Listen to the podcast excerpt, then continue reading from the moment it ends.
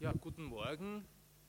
Ähm, nach dem fulminanten gestrigen Abendbeginn beginnt jetzt der äh, nicht weniger spannende, aber ein bisschen vielleicht lockerere Teil unseres Sommerdiskurses. Locker insofern, als wir Input dann auch sehr stark mit Diskussion verbinden möchten. Äh, und äh, deshalb äh, freut es mich besonders, dass wir hier heute drei ähm, hervorragende Expertinnen und Experten haben, die auch schon lange dem Sommerdiskurs verbunden sind und die zum Thema Zukunft der Arbeitswelt im Lichte der Pandemieerfahrungen sprechen werden. Ähm, ich darf Ihnen vorstellen Frau Dr. Christine Hanusch-Linser, äh, Herrn Dr. Paul Frey und Dr. Roland Gerlach.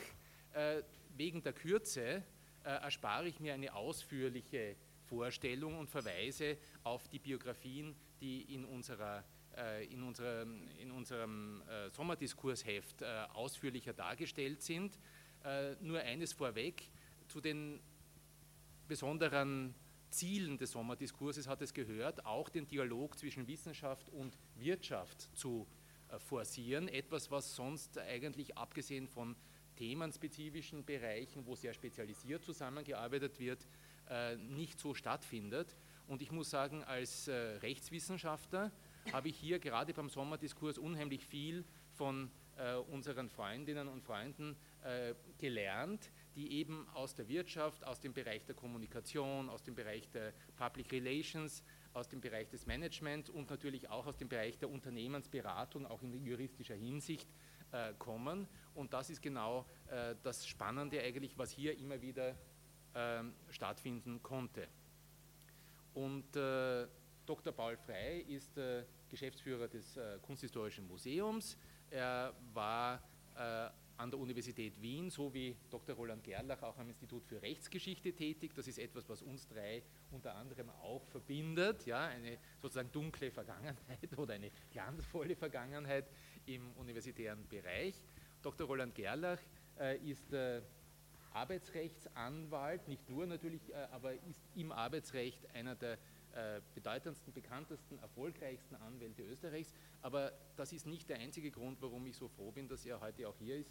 Er ist auch jemand, der gerade diese Verbindung von Praxis und Wissenschaft selbst lebt, unter anderem auch, das möchte ich auch erwähnen, eben durch die langjährige großzügige Unterstützung der Sommerhochschule, äh, was in einem Land wie Österreich nicht selbstverständliches ist und deshalb besonders hervorgehoben werden soll. Jetzt aber darf ich gleich äh, Paul Frey das Wort erteilen. Er spricht heute hier nicht nur als Kunstmanager ersten Ranges, sondern auch als jemand, der zuvor als, äh, ähm, als Vorstandsmitglied der Postbus AG in vielfacher Hinsicht Managementerfahrungen gesammelt hat. Und er berichtet uns über seine Eindrücke, über die Erfahrungen des letzten Jahres und äh, seine Gedanken zur Zukunft der Arbeitswelt im Lichte dieser Pandemie. für die Arbeitswelt.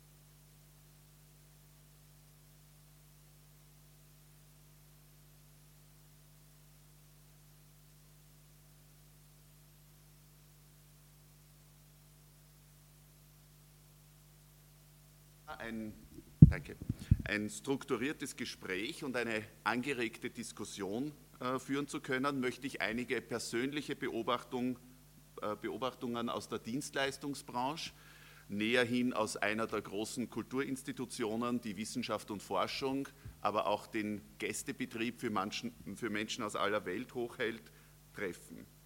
Ähm, diese Beobachtungen mache ich natürlich aus der Arbeitgeberperspektive kann Ihnen aber nicht verhehlen, dass sich diese Perspektiven äh, von Arbeitgeberseite nicht unbedingt mit meinem persönlichen Wohlbefinden als selbst arbeitender Mensch äh, decken.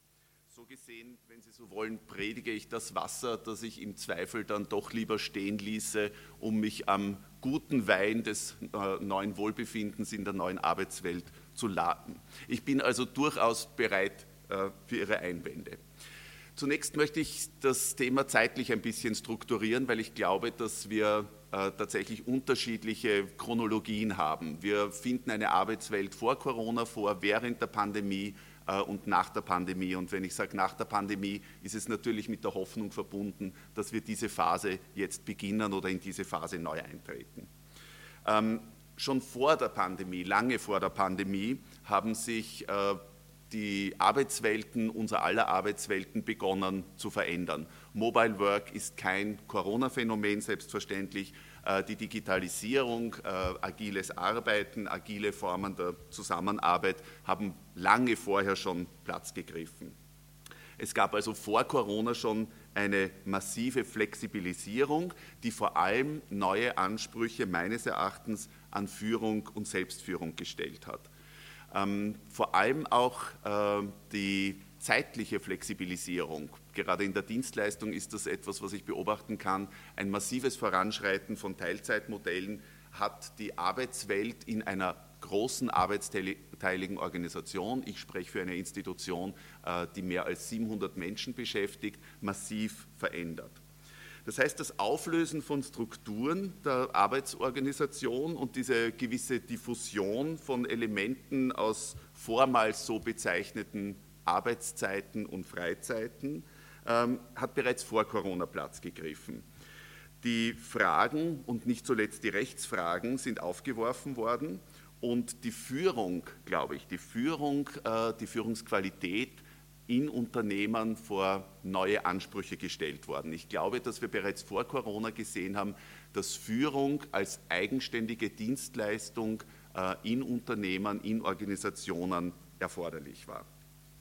Und wie in vielen Bereichen wirkt dann die äh, Corona-Krise als Beschleunigungsfaktor. Und man sieht manche Phänomene wie unter einem Brennglas auf einmal stark hervortreten. Ich kann Ihnen das kurz schildern. Wir haben 2019, wie so viele Unternehmen, die im Tourismus, in Kunst und Kultur, äh, die in der Dienstleistung sind, eines unserer besten Jahre gehabt. Ähm, Wien wir sind mit unseren Museumsstandorten überwiegend in Wien, war thriving im letzten Jahrzehnt. Es ist immer besser und besser geworden und wir haben noch den Jänner und Februar 2020 als unsere allerbesten Monate in der Unternehmensgeschichte. Uns gibt es als Unternehmen rund 20 Jahre nach der Ausgliederung als eigenes Unternehmen feiern können. Und dann wird ein Lockdown verkündet und auf einmal muss man einen florierenden Betrieb zumachen. Äh, das ist ungewohnt, das geht überraschend schnell im Übrigen. Äh, was nicht so schnell geht, ist, dass die Seelen nachfolgen, die Seelen all jener Menschen, die dort tätig sind. Das war ein interessantes Phänomen, ähm, wie sehr und gerade in Koppelung mit der Kurzarbeit dieses Topos der Entbehrlichkeit oder der vermeintlichen Entbehrlichkeit und damit die äh, damit verbundene Enttäuschung Platz greift. Es hat ja so etwas Ähnliches wie eine Aussperrung stattgefunden. Der Arbeitgeber ähm, liquidiert kurzfristig seinen Betrieb, lässt den Rollbalken runter und sagt, ab morgen dürft ihr nicht mehr kommen. Und das ist gerade in einem Unternehmensverband mit einem hohen Identifikationsgrad und mit einer hohen Selbstausbeutungsrate, und da sprechen wir in Wissenschaft und Forschung, aber auch in unserem Gästebetrieb, glaube ich, für viele ähnliche Institutionen, ist das wie ein Schlag ins Gesicht gewesen. Und all das, was von Unternehmens- und Unternehmerseite gut gemeint war, eine Grundversorgung sicherzustellen, zur Kurzarbeit anzumelden, um Beschäftigung aufrechtzuerhalten, um ein Gehaltsniveau aufrechtzuerhalten, wird einem sehr schnell anders ausgelegt ja, brauchen Sie mich denn nicht mehr? Wir haben, und das würde ich nie wieder machen, im KHM-Museumsverband den Begriff der Systemerhalterin eingeführt. Das sind jene Menschen, die einfach da sein müssen, weil ansonsten Gefahr für die Objekte, Gefahr fürs Gebäude besteht. Dieser Begriff ist sowas von schädlich gewesen, weil wer in einer Organisation erhält denn nicht das Gesamtsystem? Das heißt, all jene Menschen, die dann zu Hause gesessen sind, waren unglaublich enttäuscht, nicht zu diesen Systemerhalterinnen zu gehören und quasi entbehrlich zu sein. Wir haben dann in einer weiteren Phase einen unglaublich schnellen technischen Fortschritt erzielen können. Wir haben allen Menschen, die zu Hause waren, die von zu Hause gearbeitet haben, egal in welchem Arbeitsausmaß, jenes technische Equipment zur Verfügung stellen können, für das wir ohne Corona wahrscheinlich einen Zeitraum von drei bis fünf Jahren gebraucht hätten. Auch da ein unglaublicher Beschleunigungsfaktor. Und wie das nun mal so ist beim Menschen als durch und durch elastischem Wesen, die Menschen gewöhnen sich dran und haben begonnen, dieser Phase ihres Lebens in all der Angst und zu Beginn sicher auch Existenzangst dann Positives abzugewinnen. Und ich kürze jetzt diese Phase ab. Wir konnten dann relativ rasch die Kurzarbeit auch aufheben. Wir haben ein Wellental von Öffnungen und wieder Schließungen durchlebt. Äh, schließlich konnten alle doch wieder mehr oder weniger geregelt ihre Arbeit aufnehmen. Ähm, und dann wird man mit dem gegenteiligen Phänomen konfrontiert, dass dem Arbeitgeber entweder mediatisiert über den Betriebsrat oder direkt gesagt wird, na eigentlich war das schon ganz angenehm. Und dieses angenehm gilt es dann sicher noch in der Diskussion auszuleuchten. Dieses angenehm hat viele Facetten, nämlich nicht nur subjektiv geprägte aus der eigenen sogenannten Work-Life-Balance, ich gestehe, ich mag den Begriff nicht so gern, wie auch äh, Positiveffekte für den Arbeitgeber. Und damit tritt man als Arbeitgeber auch in eine neue Phase, nämlich wie strukturiert man dieses Thema. Ähm, das war, das ist eine, eine Lernphase. Ich war besonders dankbar, dass man sich da mit anderen auch austauschen konnte, ähm, dass man auch durch viele Gespräche über die subjektiven Einstellungen lernen konnte. Man lernt in diesen Gesprächen auch unglaublich viele Themen kennen, die offensichtlich unter der Oberfläche gebrodelt haben wo ich mir dann die Frage gestellt habe, wieso sind die nicht zu Beginn des Arbeitsverhältnisses releviert worden oder währenddessen. Ähm, es ist mir immer schon auf die Nerven gegangen, jeden Tag von Zwettel zu kommen. Da habe ich gefragt, aber Sie haben doch immer in Zwettel gewohnt. Sagt er, ja, aber jetzt habe ich halt gemerkt, wie sehr es mir auf die Nerven geht. Oder ich habe jetzt eigentlich erst bemerkt, wie sehr mir der Kollege B auf die Nerven geht und ich muss acht Stunden neben dem sitzen und jetzt würde ich Sie, Herr Frey, sehr höflich bitten, mich von dieser Pflicht zu entbinden, weil den B kann ich nicht mehr sehen. Wenn ich dann sage, ja, aber den haben Sie ja jetzt so viele Jahre gesehen und ich hatte eigentlich nie den Eindruck, dass das äh, schlecht war oder schiefgelaufen ist. Also man lernt sehr viel auch über die eigene Organisation und auch über die Menschen, ähm, die darin tätig sind. Es wäre jetzt zu verführerisch, all die positiven Seiten dieser neuen mobilen Arbeitswelt aufzuführen. Ähm, deswegen beschränke ich mich in Form einer, einer stimulierenden Provokation ein bisschen auf die ähm, kritischen Aspekte, die ich damit verbinde. Und ich spreche jetzt überwiegend weil das war am Ende dieser äh, Corona-Pandemie und wie gesagt noch einmal, wir hoffen, dass es das Ende ist, äh, das ausschlaggebende Momentum, das, wo sich immer manifestiert, das ist die Arbeit von zu Hause. Äh, wir wissen aus der Dienstleistungsbranche, zumindest in Österreich, aus einer repräsentativen Studie, dass bei Ende Corona, und wir manifestieren das jetzt einmal so mit April, Mai 2021, also sehr rezente Zahlen, die durchschnittliche Erwartungshaltung an die räumliche Flexibilität eines Mitarbeiters in der Dienstleistung mit 2,4 Tagen pro Woche zu bemessen ist. Das heißt, der Wunsch der durchschnittlichen Arbeitnehmerin ist, die halbe Arbeitswoche, wir unterstellen ein Vollzeitarbeitsverhältnis, von woanders als vom Arbeitsplatz zu verbringen. Dazu kommt dann auch noch eine zeitliche Flexibilität. Ähm, und all das wirft natürlich Themen auf. Das ist unter auch Produktivitätsgesichtspunkten für den Arbeitgeber nicht per se verwerflich. Ja, wir wissen alle, wie viel man auch von zu Hause und um wie viel besser man die Dinge manchmal bewerkstelligen kann. Aber es wirft eben auch ein paar kritische, für mich kritische Aspekte auf, die ich Ihnen jetzt ein bisschen näher bringen will, aus meiner Perspektive und dann mit Ihnen auch ins Gespräch bringen will. Zunächst einmal aus einer sehr subjektiven Perspektive eines Museums ein ideeller Aspekt, um nicht zu sagen ein ideologischer Aspekt, ein Aspekt, der aus unserem Geschäftsmodell kommt. Wir sind in der Dienstleistung und wir versuchen in einem immer noch überwiegend analog geprägten Geschäftsmodell, Museum ist etwas, das mit Objekten, mit der Aura des Originals und mit einem Standort zu tun hat. Das heißt, ich blende jetzt in den nächsten zwei Minuten bewusst digitale Gästeerlebnisse aus und wir alle, die wir im Museum tätig sind, egal ob wir im Bereich der Sammlung, der Forschung, der Bewahrung, der Präsentation oder der Vermittlung tätig sind, sind aufgerufen, Menschen für dieses analoge Besuchserlebnis in situ am Ort zu gewinnen. Wie glaubwürdig sind wir denn in dieser Dienstleistungserbringung, wenn wir uns selber von diesem Arbeitsort distanzieren und sagen, da eigentlich mache ich all das lieber zu Hause, weil ich kann, auf Wienerisch gesagt, die Hütten 2,4 Tage in der Woche gar nicht sehen. Inklusive des Herrn B und inklusive der Anfahrt von Zwettel und so weiter, alles, was ich bereits aufgeführt habe. Wohin führt das langfristig? Ich kann Ihnen hier keine Antworten geben. Aber die Identifikation der Belegschaft, der Kolleginnen und Kollegen mit dem Hauptgeschäftsmodell erachte ich als in der Dienstleistung unglaublich wichtig. Ähm, wir haben weiters ein Thema, das ist mir besonders wichtig und ich arbeite seit 15 Jahren, seit ich äh, den KHM Museumsverband mitleiten darf, sehr daran, die soziale Kohäsion aufrechtzuerhalten.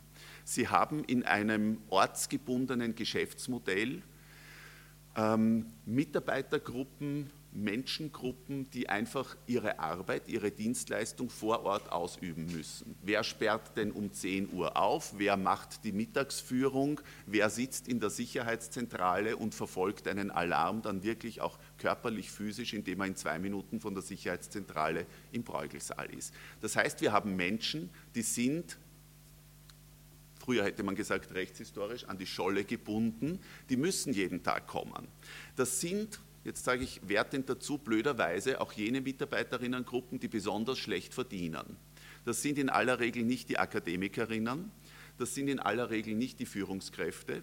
Und wir kommen in so einem Modell mittelfristig dazu, dass die Menschen, die ohnehin schon wenig verdienen, unter Einrechnung von Anfahrtswegen, Benzinkosten, äh, öffentlicher Nahverkehr und so weiter, höhere Lebenserhaltungskosten haben als jene, die sich vermeintlich richten können und ihre Arbeitsleistung, ihre Dienstleistung auch von zu Hause bereiten können. Wir kommen in etwas, was ich persönlich im Museum und in der Dienstleistung äh, immer zu überwinden versucht habe, nämlich dieses Modell des 19. Jahrhunderts derer, die die Arbeit anschaffen und derer, die die Arbeit äh, äh, äh vollziehen und, und, äh, und äh, durchführen. Das heißt, das ist ein soziales Thema, das in einem Betrieb wie dem unseren ähm, aufpoppen kann. Wir kommen auch, auch ein interessanter Aspekt, ein interessantes Learning, in eine neue Phase der Diskussion, um nicht zu sagen der Auseinandersetzung zwischen der Arbeitnehmerseite, auch der repräsentierten Arbeitnehmerinnenseite und der Arbeitgeberseite. Für mich, und das verhehle ich nicht, ähm, ist das Thema Homeoffice, ist das Thema Telearbeit ein Thema, das unter dem Aspekt der Effektivität der Gesamtorganisation zu sehen ist. Etwas weniger geschraubt ausgedrückt, wie kann ich von Arbeitgeberseite sicherstellen, dass die Arbeitsabläufe möglichst effektiv erledigt werden. Da ist Homeoffice in vielen Bereichen ein wunderbar taugliches äh, Instrument. Stellen Sie sich vor, eine Kuratorin der ägyptischen Sammlung soll einen wissenschaftlichen Beitrag fertig schreiben. Sie will nicht, dass äh, sie im Büro dauernd gestört wird, äh, dass sie zu Meetings muss. Die kann das von zu Hause viel besser machen. Das heißt, für mich auf der Arbeitgeberseite hat die Erledigung der Arbeit unter dem Aspekt Homeoffice ja oder nein immer Vorrang. Die Arbeitnehmerinnenseite, repräsentiert durch Betriebsrat und Gewerkschaft, vertritt völlig zu Recht einen anderen äh, Aspekt, nämlich jene der Harmonisierung, der Optimierung des gesamten Lebensmodells. Das heißt, die Arbeitnehmerinnenseite blendet hier viel stärker die subjektiven, die subjektiv empfundenen Elemente des einzelnen Menschen ein. Für mich wirft das auch die rechtliche Frage auf, Frage an den Arbeitsrechtsanwalt, wie weit geht als, äh, für mich als Arbeitgeber denn die Fürsorgepflicht? Bis zu welchem Grad beziehe ich Aspekte des Privatlebens ein? Eine durchaus auch relevante Rechtsfrage äh, im Umgang mit diesen neuen Regelungen des Homeoffice. Den Punkt mit der Vertragstreue, mit den veränderten Rahmenbedingungen habe ich schon ein bisschen angesprochen. Stichwort Zwettel, äh, Eingehen des Dienstverhältnisses. Ich kann mich lebhaft an viele Gespräche erinnern, wo ich beim Aufnahmegespräch gefragt habe, ja, aber Sie kommen ja äh, aus der Hartberger Gegend, wird Ihnen das nicht zu viel werden, wenn Sie da äh, viermal in der Woche reinkommen? Nein, nein, überhaupt nicht. Diese Dinge verändern sich. Ja. Also äh, auch die, die äh, natürlich die Druckmittel, die man beim Eingehen eines Dienstverhältnisses irgendwie in sich selber spürt, man will den Job haben, das verändert sich durch so allgemeine Veränderungen der Rahmenbedingungen äh, wie Corona. Und schließlich noch das Thema der Produktivität. Ähm, und jetzt gehe ich in die Provokation über. Wir haben in entsetzlich klarer Weise gesehen, wie schlecht es schon vor Corona um die Produktivität bestellt war. Es ist äh, Corona und das Fernbleiben vom Arbeitsplatz äh, hat klargelegt, dass wir über manche Strecken, und ich komme dann auch gleich zum Lösungsaspekt, nicht mehr für ausreichend Arbeit gesorgt haben von Arbeitgeberseite. Das heißt, die Anwesenheit am Arbeitsplatz kamoufliert natürlich wunderbar das Thema der Produktivität. Man stellt sich in vielen Bereichen gar nicht, noch dazu in Bereichen, die schwer messbar sind, wie wissenschaftliche Forschung, ähm, äh, geistige Arbeit. Wenn jemand acht Stunden in der Sicherheitszentrale an der Einsatzleitung sitzen muss, dann sitzt er dort und verfolgt die Alarme. Da habe ich sozusagen immer die gleiche Produktivität. Das verändert sich natürlich ähm, im Bereich der geistigen Arbeitserbringung und der Dienstleistung äh, ganz massiv. Das heißt, dass ich kaum Argumente habe, ähm, wenn mir jetzt jemand sagt, naja, die Optimierung durch Homeoffice oder durch Teilzeit geht natürlich in eine Richtung, wo ich die gleiche Produktivität bei weniger Input habe. Ja, das ist so. Und das wirft meines Erachtens den Aspekt auf, ohne den das auf betrieblicher Basis in Zukunft gar nicht lösbar sein wird, nämlich den Ausbau der Führungsqualität. Es hängt schlichtweg alles an der Qualität der Führungskräfte, an der Qualität der Unternehmensleitung an. Und ich denke, dass Corona endgültig aufgedeckt hat, dass Führung eine Dienstleistung per se ist, Dienstleistung im Unternehmen, die kein anderes Arbeiten neben dieser Führungsarbeit duldet. Ähm, ich persönlich habe klar die Konsequenz aus dieser Phase gezogen, dass wir äh, Personal in vielen Bereichen aufgebaut haben, also antizyklisches Handeln, um die Führungskräfte freizuspielen. Viele Führungskräfte sind auf Phänomene wie digitales Führen, eine, ein neues Verständnis von Führung, nicht als hierarchischen Prozess, sondern als interaktiven Prozess, der zwischen den vormals sogenannten Hierarchien wirkt. Die meisten Führungskräfte, die das 10, 20 Jahre machen, stehen staunend vor diesen neuen Phänomenen und können ihnen nur unzureichend begegnen. Es wird sich es werden sich meines Erachtens betrieblich die Benefits aus dieser New Working World nur heben lassen, wenn die Qualität der Führung steigt. Und erlauben Sie mir abschließend noch einen volkswirtschaftlichen Aspekt, einen europäischen Aspekt einzubringen und dann schließe ich auch schon.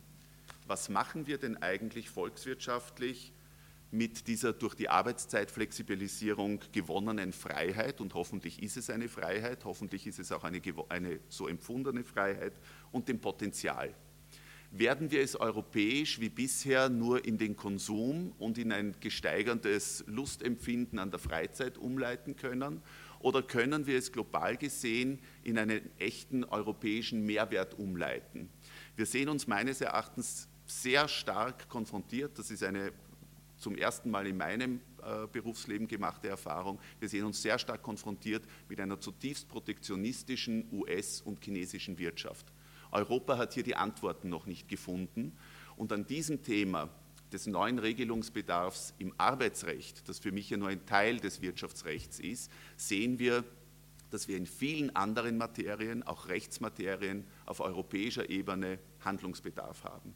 Wenn es uns nicht gelingt, volkswirtschaftlich, volkswirtschaftlich europäisch, Europa zu diesem wichtigen dritten globalen Player zu machen, dann werden wir dieser protektionistischen US-Politik und chinesischen Politik, die uns einfach ausinvestiert, in wichtigen Zukunftsbereichen wie Digitalisierung und Klimawandel, einer Ökologisierung unserer Wirtschaft nicht standhalten können. Diese Umleitung mögen wir nutzen. Dazu ist diese neue Arbeitswelt ein sehr taugliches Mittel, weil die Europäerin, der Europäer per se sicher nicht faul ist. Wir sind innovativ, wir haben alle Talente aber wir mögen sie schon auch in die richtige Richtung kanalisieren. Das können wir betrieblich im Kleinen üben und müssen es volkswirtschaftlich und europäisch global unter Beweis stellen. Danke.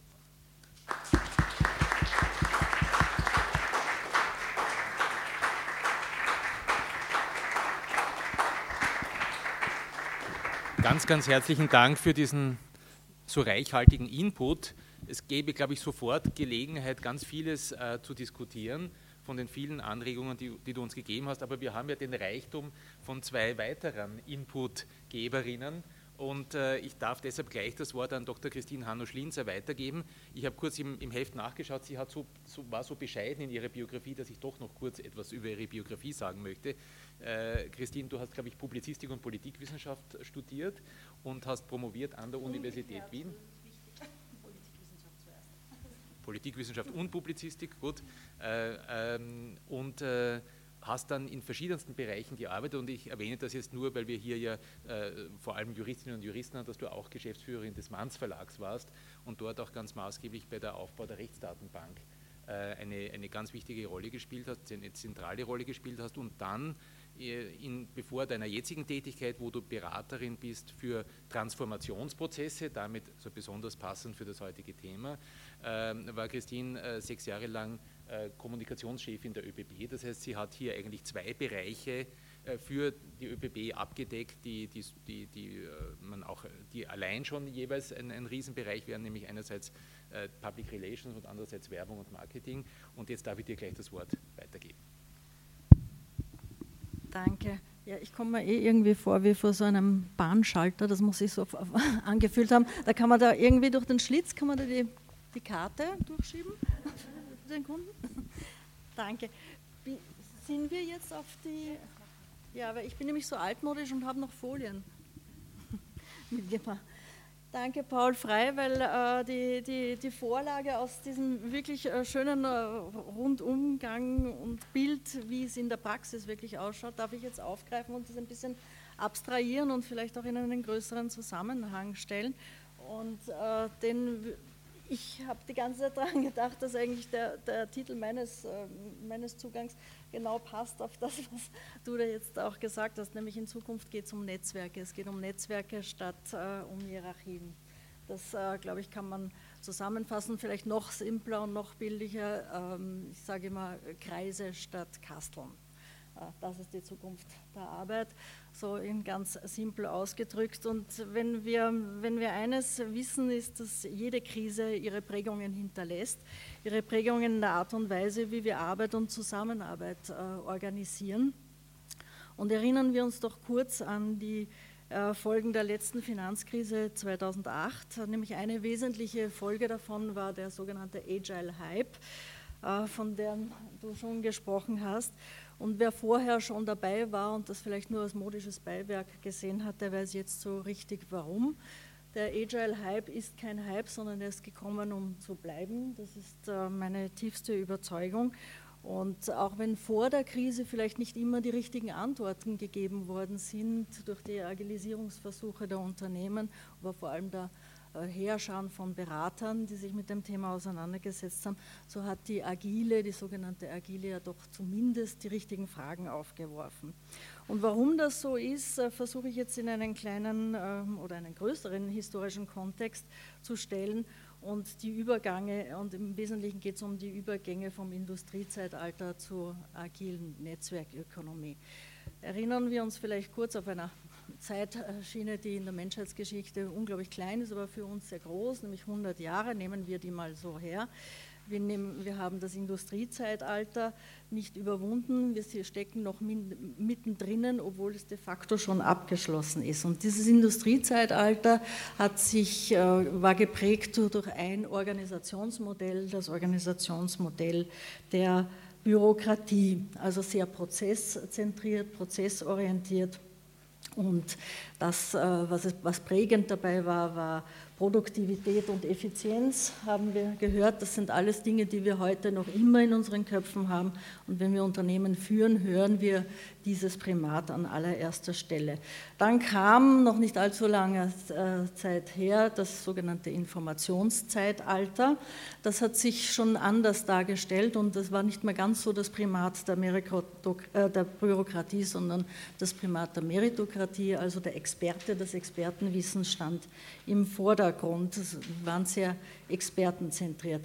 Und wir bewegen uns jetzt rasant hin zum Zeitalter der Netzwerke nennen wir es mal, in der Prägung, das ist jetzt nicht meine Erfindung, sondern äh, das, das nennt man so der Adhocracy, also der Sofortness in der Entscheidungsfindung. Also wir werden immer schneller in der Entscheidungsfindung. Das ist geprägt durch Menschen- und Wertezentren. Das ist auch im Übrigen die gute Nachricht an der, dieser ganzen Entwicklung.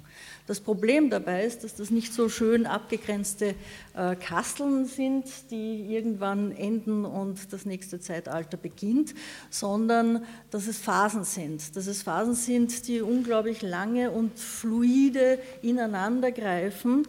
Und wenn wir sie jetzt versuchen, diese Phasen ein bisschen zusammenzufassen, was, was ist jetzt der große Unterschied zwischen gestern und heute, und ich sage jetzt bewusst gestern und heute, weil für mich ist Corona sehr wohl ein Scheidepunkt in der Art und Weise, wie wir Unternehmen führen, wie wir unsere Arbeit organisieren und äh, wie wir uns auch wirtschaftlich aufstellen. Früher, vorher, aber noch immer war Effizienz und Kompliziertheit das Thema. Komplizierte Strukturen, komplizierte Prozesse, komplizierte äh, Abläufe. Jetzt sind wir aber mittendrin schon seit einiger Zeit in der sogenannten in einer Dynamik der Komplexität. Das äh, Problem ist, dass äh, Kompliziertheit lässt sich noch irgendwie organisieren und kontrollieren, Komplexität, wie wir wissen, keineswegs. Und vielleicht erinnern wir uns, äh, dass vor genau 100 Jahren der Soziologe Max Weber sich äh, darüber Gedanken gemacht hat, wie tiefgreifend und weitreichend diese, die Trennung des Arbeitsplatzes, des Arbeitsgebers von seiner Wohnstätte das gesamte Wirtschaftssystem eigentlich verändert hat. Das Modell der Bürokratie als das effizienteste Modell der Steuerung. Das ist etwas, wo wir noch immer drinnen sind. Wir nehmen das noch immer mit und wir sind noch lange nicht in der reinen, klaren schönen neuen Welt der, äh, der Netzwerkökonomie angekommen, sondern wir nehmen noch immer kulturell auch die zwei vorhergegangenen Phasen mit und die sind in unseren Managementsystemen, in unseren Abläufen, in unseren Denken, sind die noch immer ähm, mit drinnen.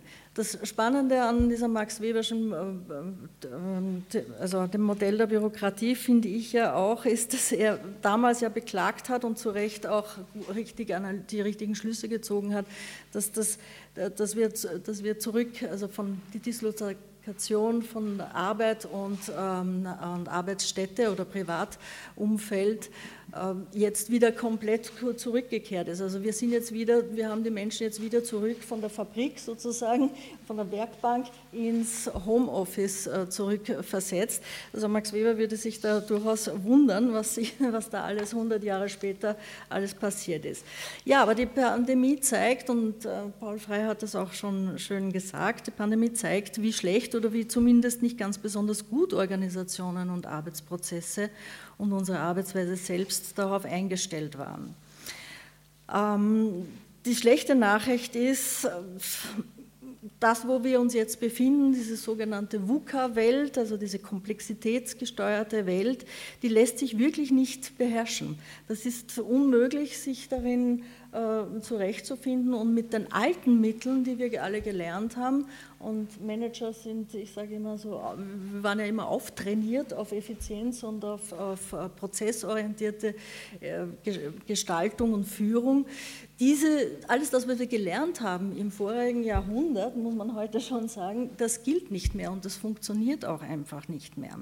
Ja. Ähm, also wenn wir so wollen, ist es auch das ein bisschen komplizierter, ist auch da ein bisschen eine Camouflage der, der Produktivität und muss vielfach da herhalten. Also Organisationen, um es zusammenzufassen, stehen einfach unter Druck. Und ähm, das, in den letzten Jahren sind, sind, sind wir zumindest eben die, die Netzwerkökonomie durch die Start-up-Industrie und das Start-up-Denken angefeuert worden. Das ist aber sehr gut und ich halte das auch wirklich für eine, für eine sehr positive Entwicklung, wenngleich wir damit eines vorwegnehmen, wir glauben, dass wir uns in einem digitalen Zeitalter, wir nennen es ja auch so, befinden. Nein, wir ne-, befinden uns aber nicht in einem digitalen Zeitalter, weil genauso wenig wie wir im Industriezeitalter davon gesprochen haben, dass wir in einem Dampfzeitalter oder einem Elektrizitätszeitalter uns befunden haben, äh, genauso wenig gilt das für die Netzwerkökonomie. Wir sind nicht im digitalen Zeitalter, sondern wir sind im Netzwerkzeitalter angekommen. Ja, worum es aber eigentlich geht in diesem Zeitalter, und das ist, erscheint mir wesentlich, ist, ähm, ist eigentlich, dass die Organisationsfähigkeit der Unternehmen erhöht werden muss, die Selbstorganisationsfähigkeit der Unternehmen. Das ist das Wesentliche unserer neuen Arbeitswelt. Und wie sehen nun diese Eckpfeiler unserer neuen Arbeitsformen aus oder wie sieht dieses New Now im New, im New Work im New Now aus? Ähm, Netzwerk statt Hierarchie. Das Problem mit Netzwerken ist natürlich immer, wo ist unten und wo ist oben und wo ist außen und wo ist innen. Äh, das äh, kennt man nicht, weiß man nicht mehr so richtig und das macht Angst. Das macht vor allem der Führung Angst, weil Führung eben mit den alten Systemen und den alten Methoden, die wir gelernt haben, auf die wir auftrainiert worden sind, damit nicht mehr umgehen konnte. Weil da hatten wir klare Orientierungspunkte, unten, oben, außen, innen und das geht nicht mehr in den in der Netzwerkökonomie. Ja, wie schaut aber jetzt äh, ganz konkret aus meiner Perspektive eben dieses äh, New Work im New Now aus? Also erstens einmal ein paar Thesen dazu. Das Wohnzimmer ist die berufliche Kommandozentrale geworden durch äh, Homeoffice und Präsenzarbeit, die miteinander jetzt total verwoben sind. Die sind nicht mehr so trennen. Früher war es ein Entweder-Oder. Ich kann mich noch an Zeiten erinnern, wo Telearbeit ein richtiges Privileg war. Also es wurde auch als Privileg angesehen, wenn ein Mitarbeiter das Recht auf Telearbeit bekommen hat. Da hat auch der Betriebsrat mitgesprochen. Auch hier musste man sich das fast verdienen. Nach einigen Jahren durfte man dann ein Stück vielleicht äh, Homeoffice, Telearbeit machen. Also das war eine Auszeichnung, das machen zu dürfen. Heute ist es vollkommen normal. Remote Work wird zum sogenannten Blended Work. Blended Work, also ortsunabhängiges Arbeiten, unterstützt durch hier kommt die Digitalisierung natürlich ähm, voll in Gange, weil unterstützt muss das werden durch Cloud-Systeme, Software und sonstige äh, prozessvereinfachenden, äh, unterstützenden Systeme. Das Allerwichtigste scheint mir aber zu sein, dass der Arbeitskontext, der Kontext viel wichtiger als der Prozess äh, sein muss und sein wird. Und wenn Homeoffice und Präsenzarbeit dezentral und zeitunabhängig organisiert werden, dann müssen auch, dann müssen auch, und Paul Frey hat das schön, äh, schön ähm, dargestellt, dann müssen auch Stakeholder, nämlich Management, Mitarbeiter und Betriebsräte, in die Gestaltung dieses neuen Prozesses mit eingebunden werden. Da geht es nicht mehr ähm, so einfach, dass man das designt und dann in einem Arbeitsvertrag festhält oder einer Betriebsvereinbarung festhält und dann wird es einfach diskutiert, sondern schon allein die Gestaltung dieses neuen ähm, Arbeitskontextes muss mit den Stakeholdern gemeinsam gestaltet werden. Ja, und wir befinden uns mitten in einem wirklich tiefgreifenden Wandel, der jetzt äh, Corona-unabhängig ist, aber durch Corona ein bisschen beschleunigt wurde, einem Wandel vom Arbeitnehmer zu einem Arbeitgebermarkt. Und das verlangt auch eine Revision des Angebotes, arbeitgeberseitig. Wir können es uns nicht mehr so einfach machen, dass wir sagen, wir sind eine tolle Marke und kommt zu uns und wir inserieren ein bisschen und machen eine kleine nette Employer-Branding-Kampagne und dann kommen schon die Mitarbeiter. Nein, so ist es nicht. Heutzutage können sich die Menschen äh, aussuchen, wo sie hinkommen und wo sie, hin, wo sie arbeiten wollen. Das ist die gute Nachricht an die Jungen unter Ihnen. Sie können sich aussuchen. Und jetzt äh, versuchen Sie sich mal vorzustellen, was das für einen Druck erzeugt auf Unternehmen, die jetzt ihre Babyboomer alle in Pension schicken müssen bis, in, bis 2030 und die wirklich Probleme haben, Mitarbeiter zu finden. Ein Beispiel nenne ich immer gern, weil es eine große Dimension ist. Die österreichische Bundesbahn muss äh, bis 2030 10.000 neue Arbeitsplätze schaffen, also 10.000 Mitarbeiter aufnehmen. Für ein Land wie Österreich einer der größten Arbeitsgeber, wenn nicht sogar der größte Recruiter in diesen Zeiten, weil schlichtweg 15.000 Babyboomer jetzt in Pension gehen oder gehen werden. Das ist eine enorme Summe und wir sind nicht vorbereitet äh, auf diese Zeit. Ja, und letztlich, ähm, da gehe ich jetzt schnell drüber, weil Paul Frey das schon sehr, sehr ausführlich gesagt hat, also die neuen Herausforderungen, das Management und die Führung sind enorm.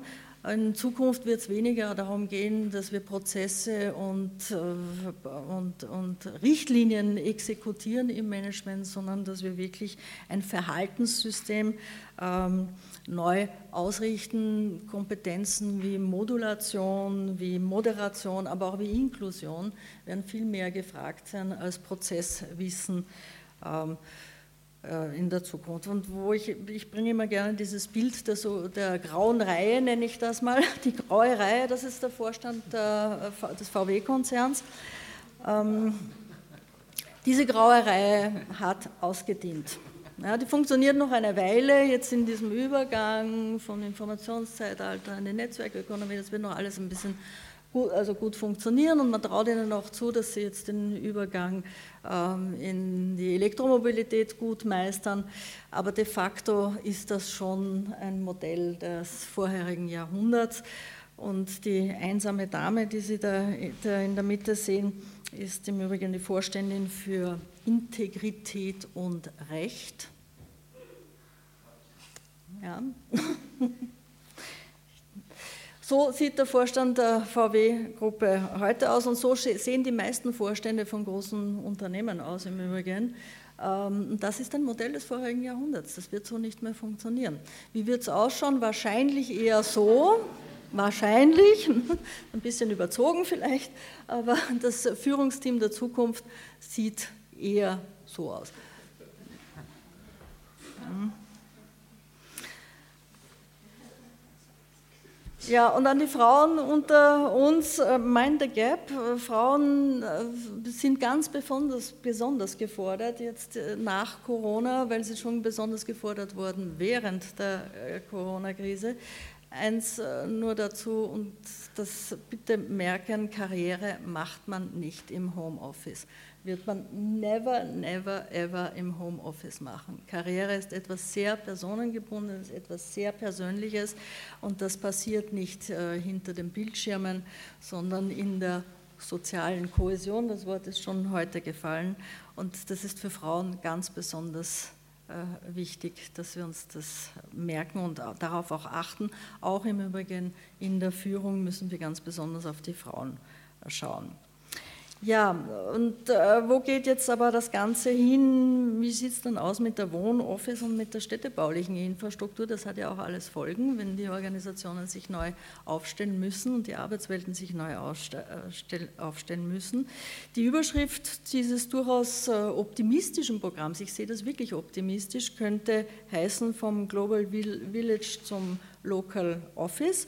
Und wie schaut das äh, auf? Lassen Sie mich da noch mal ein paar Punkte vielleicht ähm, oder ein paar illustrative Punkte anführen. Wohnen und Arbeiten wachsen definitiv zusammen. Ja, Max Weber dreht sich gerade im Grabe um.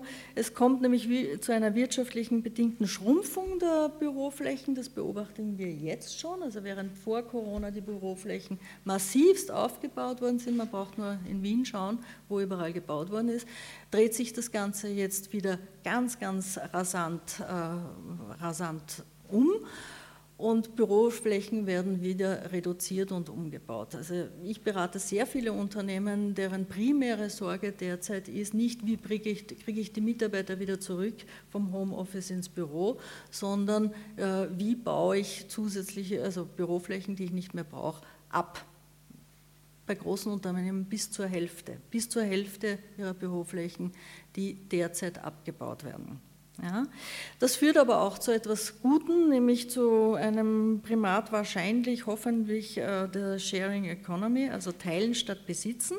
Und es werden auch neue Lösungen sich entwickeln, die geteilte Infrastrukturen möglich machen. Also Coworking-Infrastrukturen waren nur, waren nur Anfangsmodelle, die werden sich mit Sicherheit jetzt noch weiterhin ausbauen.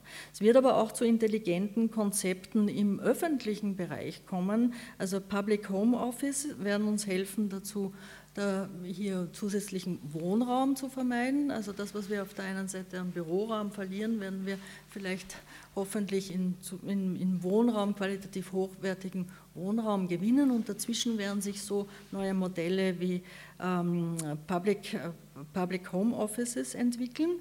Wir werden weiterhin, davon bin ich überzeugt, weiterhin voneinander getrennt leben, aber wir werden mehr miteinander arbeiten, indem wir Dinge gemeinschaftlich tun und uns auch sehr genau überlegen, was wollen wir denn eigentlich noch gemeinschaftlich tun und was müssen wir gemeinschaftlich tun, um ähm, wirtschaftlich auch erfolgreich sein.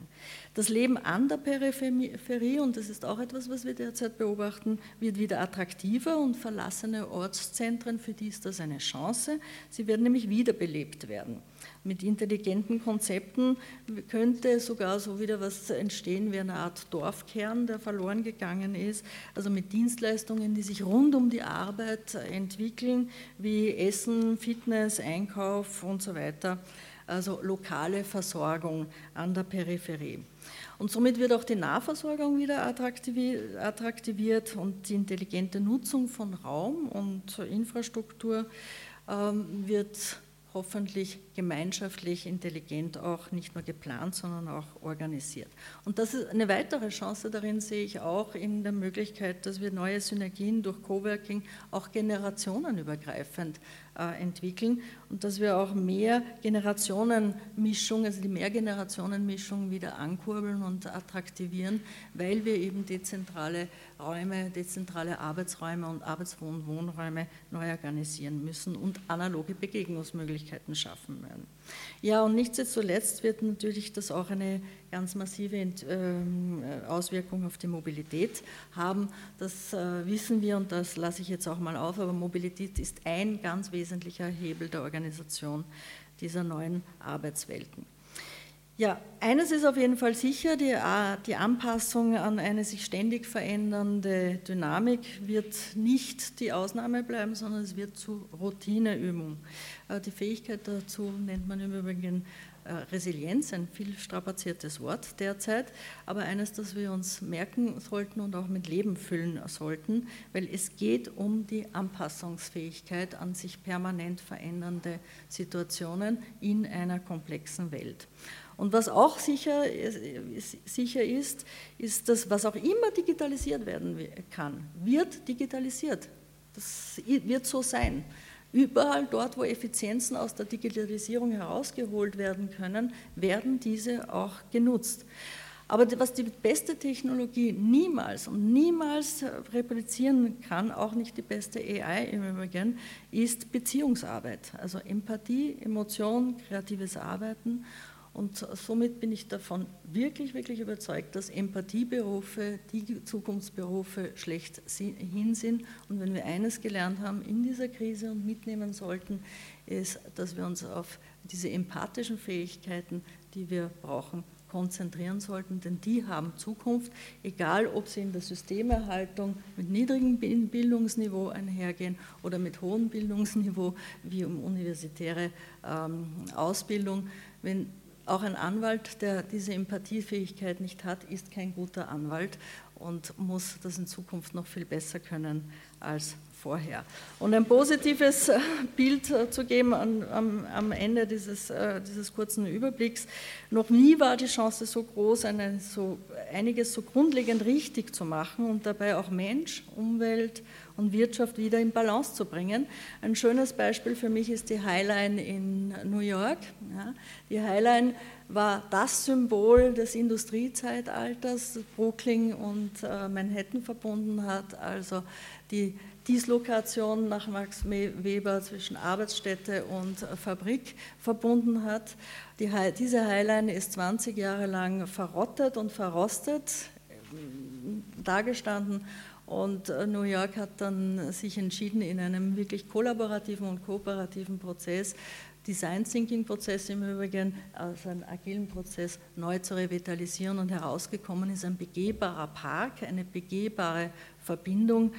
Und ich finde, das ist ein wunderschönes Beispiel, wie man in dieser VUCA-Welt, in dieser komplexen Welt mit positiven, gemeinsamen, kollaborativen Formen zu einem besseren, zu einer besseren äh, Zukunft oder einen Weg in eine bessere Zukunft aufbrechen kann. VUCA, volatile, uncertain, complex und, äh, und, und, ambiguous. ambiguous. Ein, wichtiger, ein wichtiges Wort oder ein wichtiger Akronym in Zeiten wie diesen. Danke sehr.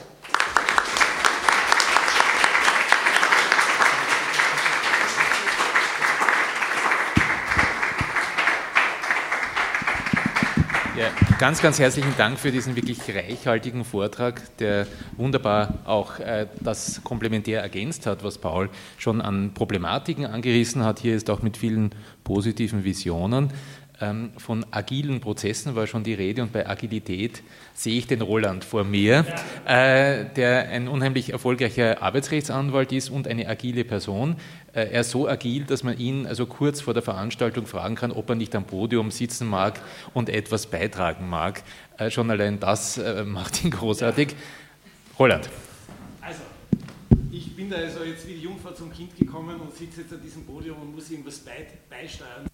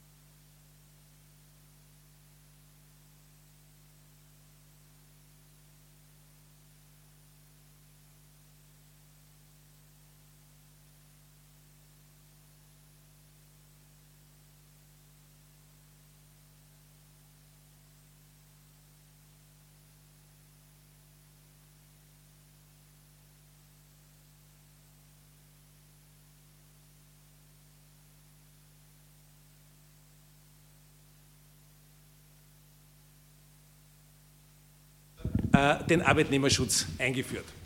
Das heißt, wir haben eine relativ weitreichende europäische Arbeitszeitgesetzgebung, die tatsächlich von der täglichen Arbeitszeit über die wöchentliche Arbeitszeit zur, zur, zur monatlichen Arbeitszeit alles Mögliche regelt. Und wir alle wissen, dass wir mit diesem Arbeitszeitrecht nicht mehr auskommen. Der Paul Frey hat vorher was Herrliches gesagt, ich meine, ich hätte es ja so nie gesagt, aber du hast das ja gesagt, ähm, dass äh, die Camouflage fehlender Produktivität durch Anwesenheit. Das ist großartig. Das ist wirklich so ein schöner Satz, dass ich fast gerührt bin. Es war immer so, der Mensch ist anwesend und arbeitet damit. Und seine Anwesenheit wird aufgezeichnet und dann gibt es Gleitzeitmodelle und irgendwelche Arbeitszeiterfassungen und er ist da. Er ist da und ob er jetzt produktiv ist oder nicht, ist vollkommen gleichgültig. Er ist da und damit gilt er als arbeitend. Der anwesende Mensch ist der arbeitende Mensch. Jetzt äh, durch die Pandemie wissen wir alle, dass der anwesende Mensch keine Rolle mehr spielt. Du hast das vorher gebracht, das Beispiel, ich kann das nur wieder äh, widerlegen. Wir vertreten einen großen Dienstleister, der hat tatsächlich innerhalb der letzten zwölf Monate 50 Prozent seiner Arbeitsfläche zurückgegeben. Er hat Riesenhäuser zurückgegeben an die Eigentümer und gesagt, wir brauchen das nicht mehr, wir äh, befinden uns jetzt in der Homeoffice. Das heißt, die Anwesenheit ist kein Gradmesser mehr für Arbeit. Das ist vorbei. Wir haben eine Homeoffice, wir haben ein, ein, ein, eine Arbeitswelt jetzt vorgefunden durch die Pandemie, wo plötzlich, und das ist wirklich ein unglaublicher Paradigmenwechsel, wo plötzlich die Produktivität an die Stelle der Anwesenheit getreten ist. Und das ist etwas, was uns noch riesen Kopfzerbrechen bereiten wird, weil früher ist Arbeitsleistung durch Anwesenheit gemessen worden und jetzt muss sie plötzlich Arbeitsleistung durch Produktivität gemessen werden. Wir alle wissen, dass wir mit diesem Problem, mit den zurzeit zur Verfügung stehenden Mitteln, dem werden wir nicht beikommen können. Wir müssen uns vom Konzept des Arbeitszeitgesetzes und des Arbeitsruhegesetzes zur Gänze lösen. Und wir können es so machen wie die Stadt Wien und 20 Jahre warten, bis alle ein Backpickel haben.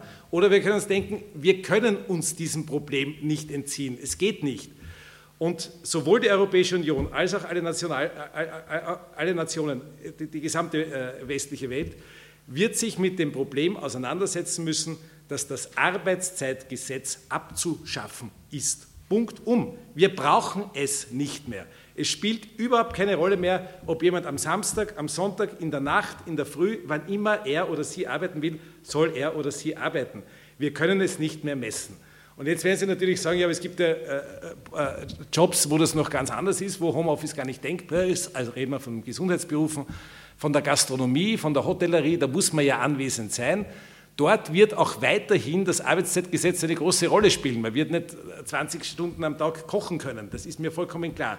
Aber überall dort, wo wir nicht mehr Anwesenheit schulden, sondern Produktivität schulden, müssen wir uns vom Konzept der bemessenen Arbeitszeit zur Gänze lösen. Und es ist besser, wir machen es morgen, als wir machen es in zehn Jahren, weil wir das Problem nicht loswerden können. Das heißt, der Mensch, und dann haben wir auch natürlich sehr interessante Aspekte, Work-Life-Balance und so weiter, vielleicht indem man Arbeit und Privates von vornherein ineinander verwebt. Ich habe keine Ahnung, wie das funktionieren wird. Ja? Wir müssen nur, und Sie alle sind ja so jung, Sie werden nie in Ihrem Leben mehr Arbeitszeit messen. Das wird in Ihrem Leben keine Rolle spielen. Sie werden dann arbeiten, wenn Sie arbeiten müssen und dann Freizeit haben, wenn Sie Freizeit haben wollen. Und Ihr Arbeitgeber, Ihre Arbeitgeberin wird Sie nur mehr an ihrer Produktivität und nie mehr an ihrer Anwesenheit messen. Und ich glaube, das ist eines der interessantesten Dinge, die die Pandemie uns gebracht hat. Und wie gesagt, ich habe versprochen, ich brauche nur sieben Minuten und damit bin ich schon am Ende. Vielen Dank.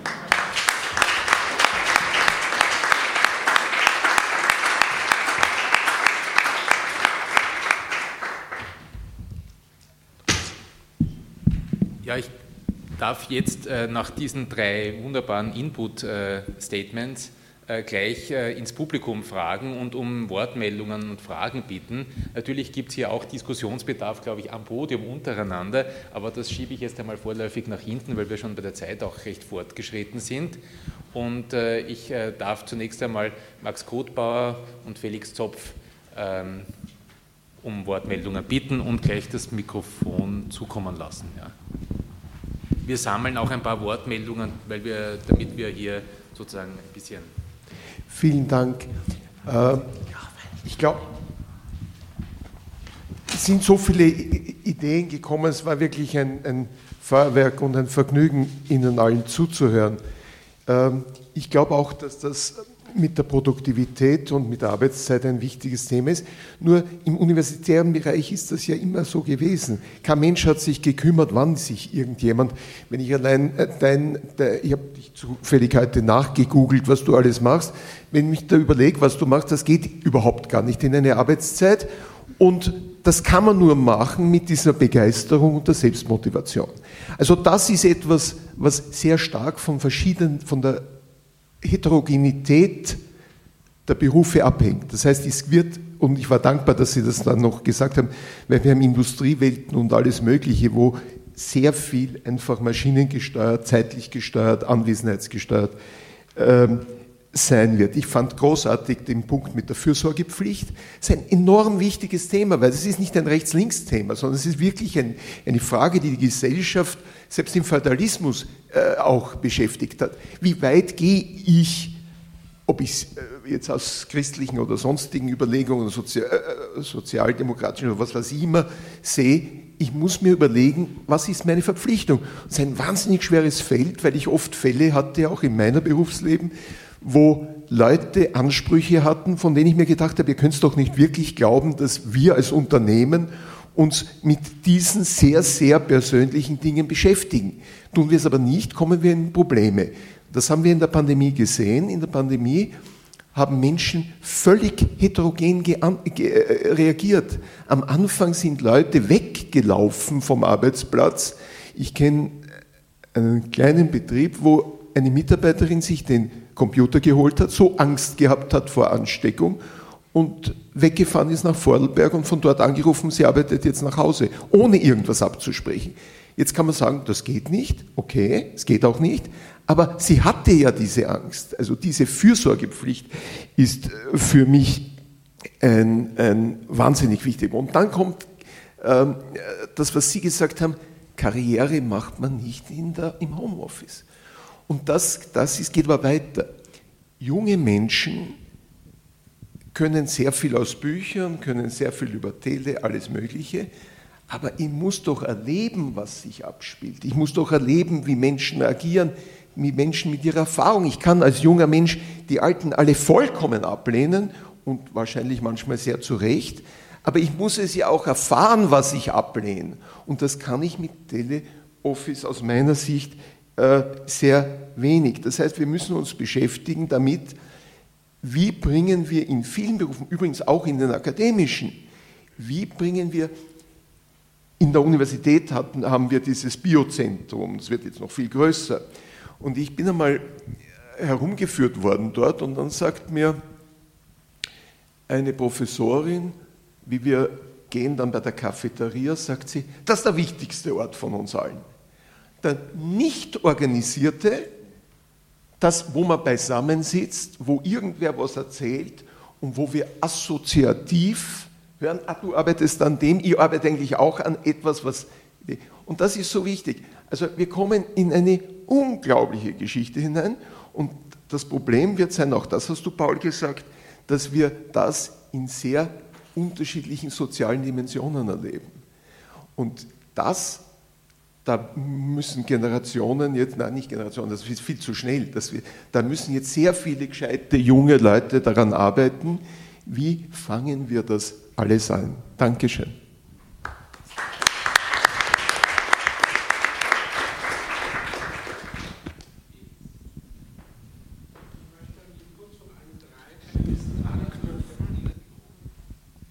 Ähm, ich möchte an die Inputs von allen drei Panelisten anknüpfen und für mich stellt sich folgendes Problem.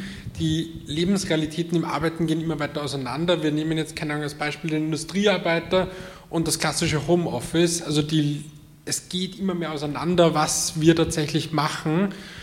Äh, und für mich ist die Frage jetzt, wie gehen wir mit diesen Heterogenitäten um? Es gibt nicht mehr das eine Arbeitsrecht quasi, das für alle passt, sondern es entwickelt sich im Grunde immer stärker auseinander. Und wie gehen wir damit um, dass im Grunde Arbeiten komplett anders gesehen wird, je nach Branche, je nachdem, was meine tatsächliche Tätigkeit ist, ob ich der Sicherheitschef bin im Museum, der tatsächlich die Tür aufsperren muss physisch, oder ob ich vielleicht die Buchhalterin bin, die zu Hause sein kann. Und was da die Ideen sind, wie wir, wie wir das meistern, weil mein Gefühl ist auch, dass die Branchen teilweise im Moment, jetzt in den letzten ein, zwei Jahren, komplett auseinandergehen. Die Gastrobranche erlebt jetzt eine Riesenkatastrophe, weil niemand mehr in der Gastro arbeiten will. Und im Moment hat in der Gastro scheinbar nicht wirklich die, grosso modo, eine, eine gute Antwort darauf, wie man das attraktiv macht. Und dann gibt es umgekehrt andere Unternehmen, wo sich, weiß nicht, 40, 50, 60 Leute auf eine Position bewerben und eigentlich die quasi überhaupt nicht genug Platz hätten für die Leute, die alle dort arbeiten wollen. Und wie verteilt man quasi auch die Arbeit? Danke. Ich glaube, das einer der wesentlichsten Aspekte, die man überhaupt thematisieren kann, ist, wir müssen uns von, dem, von der Fiktion eines homogenen Arbeitsrechts zur Gänze trennen. Das, das spielt keine Rolle mehr und das ist einfach etwas, eine Fiktion, die man aufrechterhält, obwohl man weiß, dass sie nicht stimmt und das ist immer das Sinnloseste, was man tun kann. Man kann und wirklich, Ihr Beitrag hat es besser auf den Punkt gebracht als alle unsere drei Inputs, muss ich ganz ehrlich sagen. Wie gehen wir mit dem Faktum um, dass es kein Arbeitsrecht mehr geben kann, kein einheitliches? Und das ist einfach so. Stichwort in dem Zusammenhang vielleicht Kollektivverträge, Betriebsvereinbarungen, eine größere branchenspezifisches Arbeitsrecht, dass sich das Arbeitsrecht, die, die Teilnehmer an diesem Spiel selbst machen. Und mit den Kollektivverträgen haben wir nicht nur in Österreich, sondern europaweit gute Erfahrungen gemacht in den letzten 100 Jahren. Und vielleicht liegt dort doch auch äh, ein, ein Schlüssel, dieses Problem zu lösen, dass man es weg von der staatlichen Gesetzgebung eher in die unternehmerische, in die sozialpartnerschaftliche äh, Gesetzgebung. Aber das ist nur eine Idee. Ja? Äh, dann darf ich Helena Balle und dann Janik Duller das Wort geben. Herzlichen Dank. Ich darf auch mich kurz bedanken für die drei ähm, Impulsvorträge. Ich fand sie sehr spannend und sehr anregend und freue mich auch danach vielleicht noch über Diskussionen.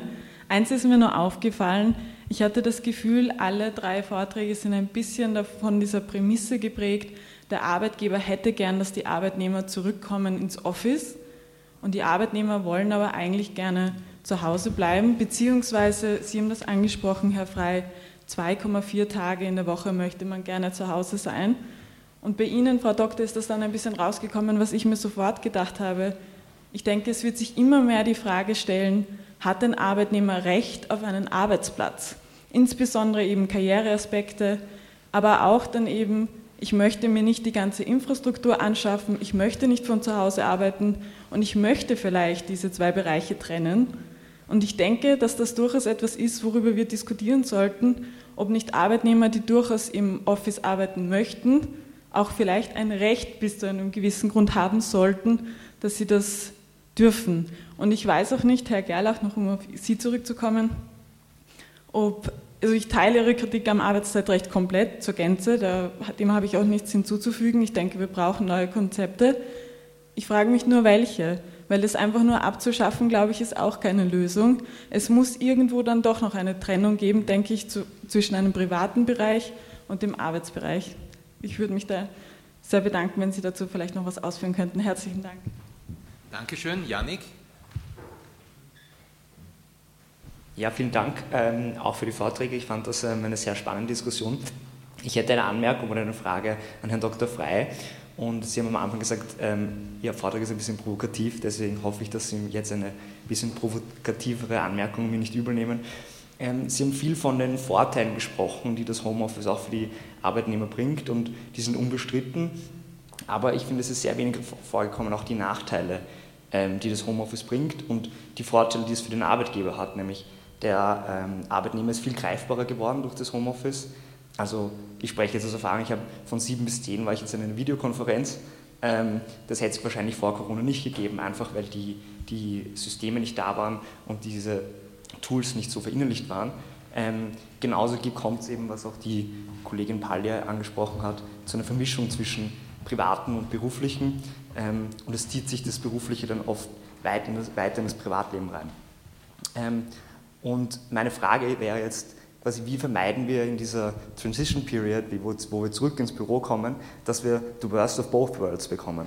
Also irgendwie die, unflexible, die Unflexibelheit der Anwesenheit plus dieser dauernden Erreichbarkeit und der Eindringung in unser Privatleben durch das, was uns Corona gebracht hat.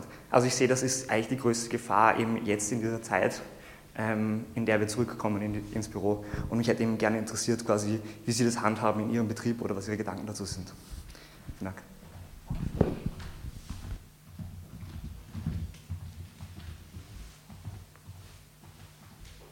Äh, gibt es noch jetzt unmittelbar Wortmeldungen, sonst würde ich wieder an das Podium zurückgeben. Ähm, dürfte ich äh, vielleicht so was sagen? Ja hinzufügen. Ähm, wie sieht das eigentlich auch mit den Kosten aus? Ich meine, wenn man zu Hause arbeitet, man richtet sich ein Büro ein, welche Kosten wir übernehmen, das war ein großes Thema. Äh, auch bei uns bei der IOW, also nicht bei uns, bei der Sommerhochschule. Sommerhochschule. Nicht auch, ja, aber wer zahlt das Internet, äh, Telefon, ja, Internet, ähm, Anschaffung verschiedenen, was sind richtige Stuhl, arbeitsmedizinisch ist das natürlich auch ein Problem, wenn man von zu Hause aus arbeitet, wer kontrolliert das? Wie wird das dann auch finanziell abgegolten? Gibt es da rechtlich auch irgendwelche ja. Überlegungen? Das war nämlich ein großes Problem bei vielen Firmen. Ja? ja, ich weiß nicht, in welcher Reihenfolge wir das jetzt machen. Ich mache das vielleicht einfach von Roland, Paul ja. zu Christine. Ganz kurz noch zu dieser Frage der Kostentragung der Homeoffice. Äh, auch das ist eigentlich am besten in den Kollektivverträgen gelöst worden. Also es gibt Kollektivverträge, die hier Kostentragung vorsehen. Der Staat hat ja ähm, gekreist ohne Ende und tatsächlich ein Mäuschen geboren ähm, mit dieser Absetzbarkeit von, das weiß der Kollege Bosmann besser als ich, ich weiß das jetzt nicht genau, ich glaube ein paar hundert Euro im Jahr kann man absetzen von der Einkommensteuer und in diesem Ausmaß kann auch der Arbeitgeber das refundieren, ohne dass das äh, jetzt ein, ein, ein Sachbezug wäre.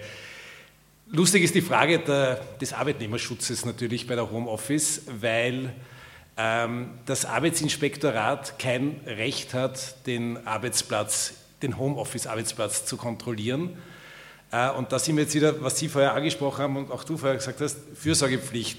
Wie gehen große Unternehmen mit dem Problem über? Und Sie werden das nicht glauben, es gibt also große Unternehmen, die haben YouTube-Videos, wie ein Arbeitnehmerschutz entsprechender Arbeitsplatz auszuschauen hat. Und das können Sie also googeln, dann finden Sie also, die Allianz hat ein Video, wie hat ein Homeoffice-Arbeitsplatz auszuschauen. Und Sie können dann Ihren eigenen Arbeitsplatz filmen und dorthin schicken und die überprüfen das, ob das passt. Also das ist eine Dienstleistung, die der Arbeitgeber den Arbeitnehmerinnen erbringt, dass er sagt, wir kontrollieren, ihr könnt uns das schicken und wir sagen euch dann, ob dieser Arbeitsplatz passt oder nicht. Faktum ist natürlich, und das schließe ich jetzt sozusagen an diese Arbeitszeitpolemik von mir vorher an, auch das Arbeitnehmerinnen-Schutzgesetz wird natürlich all seiner Zähne beraubt durch die Homeoffice. Und wir dürfen uns nicht vergessen, wir müssen uns vom Begriff der Homeoffice auch langsam trennen und eher in Richtung Teleworking. Weil Homeoffice heißt ja, ich muss zu Hause arbeiten, was ja eigentlich ein Unsinn ist, weil wo ich arbeite, ist ja wurscht. Ich kann ja auch bei McDonalds arbeiten oder wo auch immer, ja, in einem Kaffeehaus. Und damit ist der Arbeitnehmerinnenschutz nicht mehr gewährleistbar. Und die nächste Frage, die sich stellen wird, aber die ist dann schon eine etwas speziellere, Wann gibt es noch Unfallversicherungsschutz? Wann, wann, arbeitet der Mensch und wann arbeitet er nicht? Wir haben diese berühmte OGH-Entscheidung, die wirklich dumm ist, das muss man bei allem Respekt vor dem obersten Gerichtshof sagen, dass äh, ein Arbeitnehmer, der auf sein WC geht, ähm, nicht dem Unfallversicherungsschutz unterliegt, weil das ist eine private Verrichtung. Also bitte hört sie alles auf. Ja? Aber das ist entschieden worden vom obersten Gerichtshof, wirklich im Vollbesitz seiner geistigen Kräfte, entschieden, das ist kein und ich, man kann es ja, ja rechtfertigen, ja, nur das führt uns ja nirgends hin. Wir müssen uns das komplett neu überlegen, all diese Dinge. Mehr kann ich dazu nicht sagen. Ja. Also ich danke für die klugen Anmerkungen, die mir, viel auch, äh, die mir vieles äh, auch neu zeigen und mit auf den Weg geben. Ähm, ich glaube tatsächlich, dass wir, dass wir immer zwei Szenarien vor Augen haben können für diese neue Arbeitswelt. Und tatsächlich gibt es ein, ein Worst of Both Worlds, das sehe ich auch. Aber vielleicht sollten wir uns nicht zu sehr in diesen dystopischen Szenarien ergehen, die da lauten Vereinsamung, Aufgabe der sozialen Kohäsion, äh, zwei Klassen, zwei Gruppengesellschaft, äh, geschützte Gruppen, nicht mehr geschützte Gruppen, wieder Ausbeutung. Es besteht tatsächlich auch die Gefahr, dass die Arbeitgeberseite äh, neue Druckmittel, neue Machtinstrumente in die Hand bekommt. Auf der anderen Seite auch eine Veränderung des Arbeitsmarkts, wie du es erwähnt hast, dass die Arbeitnehmerinnenschaft eine, eine höhere Gestaltungsmöglichkeit bekommt. Ich sehe eher ein, ein utopisches Szenario, das da lautet ähm, Ausbildung, Ausbildung, Ausbildung ich glaube, das ist eine klare Konsequenz aus all dem, was, was wir da besprechen und eine Begegnung damit auf Augenhöhe, äh, weil überall dort, wo, wir, wo der Arbeitgeber, wo die Arbeitgeberinnenseite auf einen ausgebildeten Arbeitnehmerinnenmarkt trifft, dann ist eine, eine höhere Augenhöhe gegeben. Ich glaube auch an die Empathie. Ähm, ich glaube schon auch an die Staatsaufgabe des sozialen Ausgleichs. Das wird wichtiger werden und vor allem glaube ich an die Neubewertung vieler Berufsbilder. Ähm, Pflege, äh, Gastronomie, also all das, wo wir sehenden Auges da die letzten Jahrzehnte zugeschaut haben und wirklich auch volkswirtschaftliche Ausbeutung betrieben haben. Ich glaube, das braucht ein Korrektiv. Ähm, ganz konkret gesprochen, und jetzt provoziere ich Sie alle wahrscheinlich endgültig, so wie ich meinen geschätzten Betriebsrat provoziert habe. Ähm, wie geht man in dieser Phase auf Arbeitgeberseite damit um? Wie geht man mit diesen ähm, Rupturen um? Wie geht man mit dieser Geschwindigkeit um? Ähm, wie geht man auch damit um, da bin ich wieder bei der Fürsorgepflicht, die Menschen vor etwas zu schützen, ähm, über deren Auswirkungen sie vielleicht nicht die letztgültige Abschätzung treffen können. Weil auf den ersten Blick ist es eben fest, zu Hause bleiben zu können, nicht anderthalb Stunden in der S-Bahn und in der U-Bahn sitzen zu müssen ähm, und nebenbei vielleicht auch noch, ich will das gar nicht gering schätzen. Äh, die Kinder halbwegs im Griff zu haben, den Einkauf machen zu können, einen Geschirrspüler auszuräumen und rede jetzt sehr aus, aus meiner Praxis, weil wenn man zu Hause ist, hat man immer auch Haushaltsaufgaben ähm, und damit zu einer Erhöhung des Stressfaktors führt. Ich habe mich für einen Weg entschieden, der für viele von Ihnen wahrscheinlich irgendwo rechts von Genghis Khan ist ähm, und, und sehr äh, archaisch, sehr antiquiert, um nicht zu sagen reaktionär daherkommt. Ich habe das alles von meiner Ebene ein bisschen wegdelegiert, von der Unternehmensleitung, die ja doch eine etwas abstrakte ist. Ich weiß zu wenig um die Lebenssachverhalte vieler Kolleginnen und Kollegen und auch der Führungssituationen in die jeweiligen Abteilungen und habe das auf die Abteilungsebene, also auf eine kleine Einheit ähm, delegiert. Ich halte aus der christlichen Soziallehre herauskommend viel vom Thema der Subsidiarität. Die Themen sollen dort entschieden werden, wo die kleine Einheit wirksam werden kann. Alles, was in der kleinen Einheit entschieden werden kann, ist für mich prinzipiell einmal besser als in der großen Einheit. Ähm, wird dann arrondiert durch die Solidarität. Und dann habe ich ein Experiment eingeführt und habe gesagt, Unternehmensrichtlinie ist nur, ähm, dass also Homeoffice-Tage, Telearbeitstage jederzeit vereinbart werden können, vor dem Hintergrund der Optimierung der Arbeitserledigung, womit einmal grundsätzlich die Arbeitgeberperspektive einfließt. Es geht nicht um die Optimierung des subjektiven Lebensmodells der Arbeitnehmerin, sondern um die Erledigung der Arbeit. Und dann habe ich was gemacht, was äh, unseren ganzen Verband auf die Barrikaden gebracht hat und für den ersten echten Konflikt zwischen meiner Führungsfrau, Mannschaft und mir gesorgt hat. Ich habe gesagt, kein Telearbeitstag äh, stößt an einen arbeitsfreien Tag. Das heißt, im KHM Museumsverband ist Montag, Freitag ausgenommen von der Telearbeit. Das ist per se einmal eine Linie abgeschnitten wird schon Ausnahmen geben, ich gebe mich keiner Illusion hin. Und der Mittwoch vom Feiertag und der Brückentag ist sicher mal auch kein Telearbeitstag. Was will ich damit erreichen? Ich will nicht in den Feudalismus des 19. Jahrhunderts oder davor zurückfallen, sondern ich will für einen Moment des Innehaltens sorgen. Ich bin ein großer Verfechter antizyklischen Handelns. Und immer dann, wenn was besonders fesch und besonders modern und besonders griffig daherkommt, bin ich, das ist mein Naturell, mal sehr skeptisch und sage, abwarten. Ich bin lieber der Zweite, der bei einer bewährten Lösung einsteigt, als der Erste, der was ausprobiert. Und das habe ich ähm, gegen große Widerstände jetzt vordergründig einmal umgesetzt und warte gespannt, wie lange ich diesen rechts von Genghis Khan Standpunkt und diesen sehr archaischen Standpunkt überhaupt aufrechterhalten kann. Aber das will ich ausprobieren, das will ich sehen sozusagen. Ähm, und ich gebe mir selber da 12 bis 18 Monate, dann wird das krachend in sich zusammenfallen.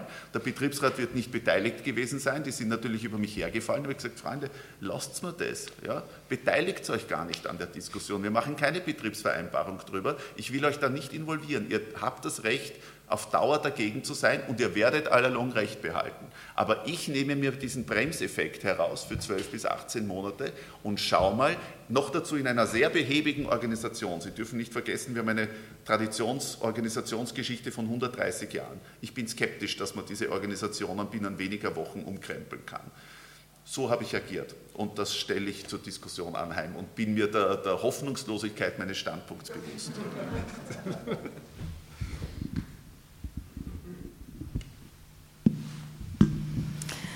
Ja, also bei, bei allem Optimismus ähm, sehe ich äh, jetzt eine, eine, eine, Phase auf uns zukommen, die, beziehungsweise wir befinden uns schon mittendrin, die äh, sehr ambivalent ist, weil wir einerseits noch Führungskräfte, und ich kann das jetzt wirklich aus der Perspektive der Führungskräfte, mit denen ich auch viel zusammenarbeite, betrachten. Führungskräfte haben, die wie gesagt ganz andere Dinge gelernt haben. Die haben wirklich gelernt und wir alle haben gelernt, entlang von Richtlinien und Prozessen Entscheidungen zu treffen.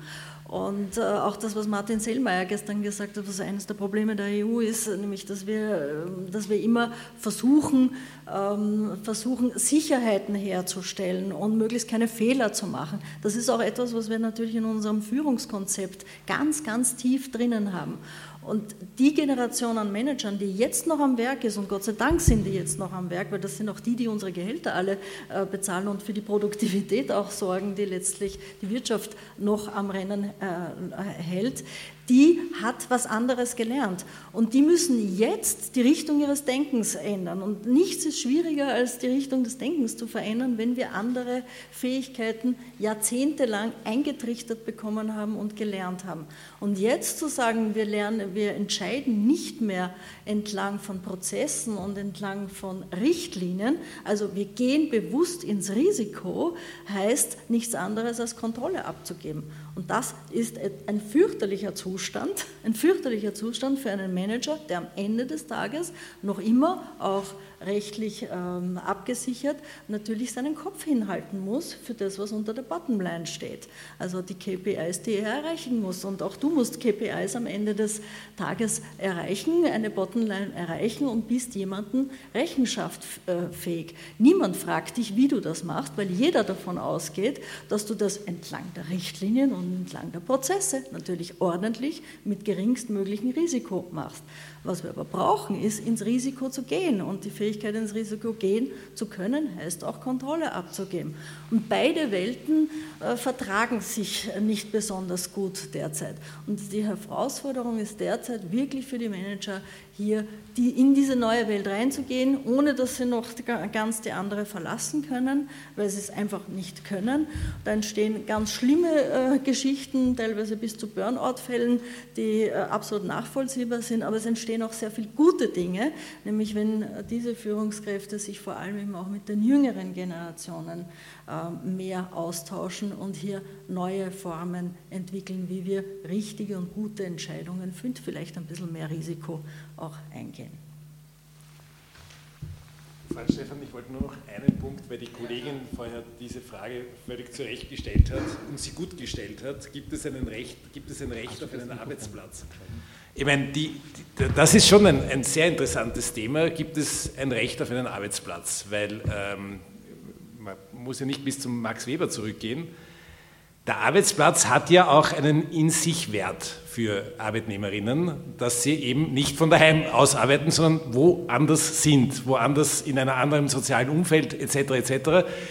Gibt es, und das kann man jetzt auch arbeitsrechtlich beantworten, die Frage. Ich sage Ihnen, wenn Sie einen alten Arbeitsvertrag haben und einen Arbeitsplatz gehabt haben, dann haben Sie ein Recht auf diesen Arbeitsplatz. Das ist also, glaube ich, dogmatisch unbestritten, dass das so ist. Das ist mit ein, ein wichtiger Bestandteil ihres Arbeitsvertrages. Und wir äh, als Anwälte empfehlen wir allen unseren Klienten natürlich, dass sie in die Arbeitsverträge jetzt hineinschreiben, dass es kein Recht auf einen Arbeitsplatz gibt. Weil die Arbeitgeber wollen ja keine Arbeitsplätze mehr zur Verfügung stellen. Und sie tun gut daran, das hineinzuschreiben.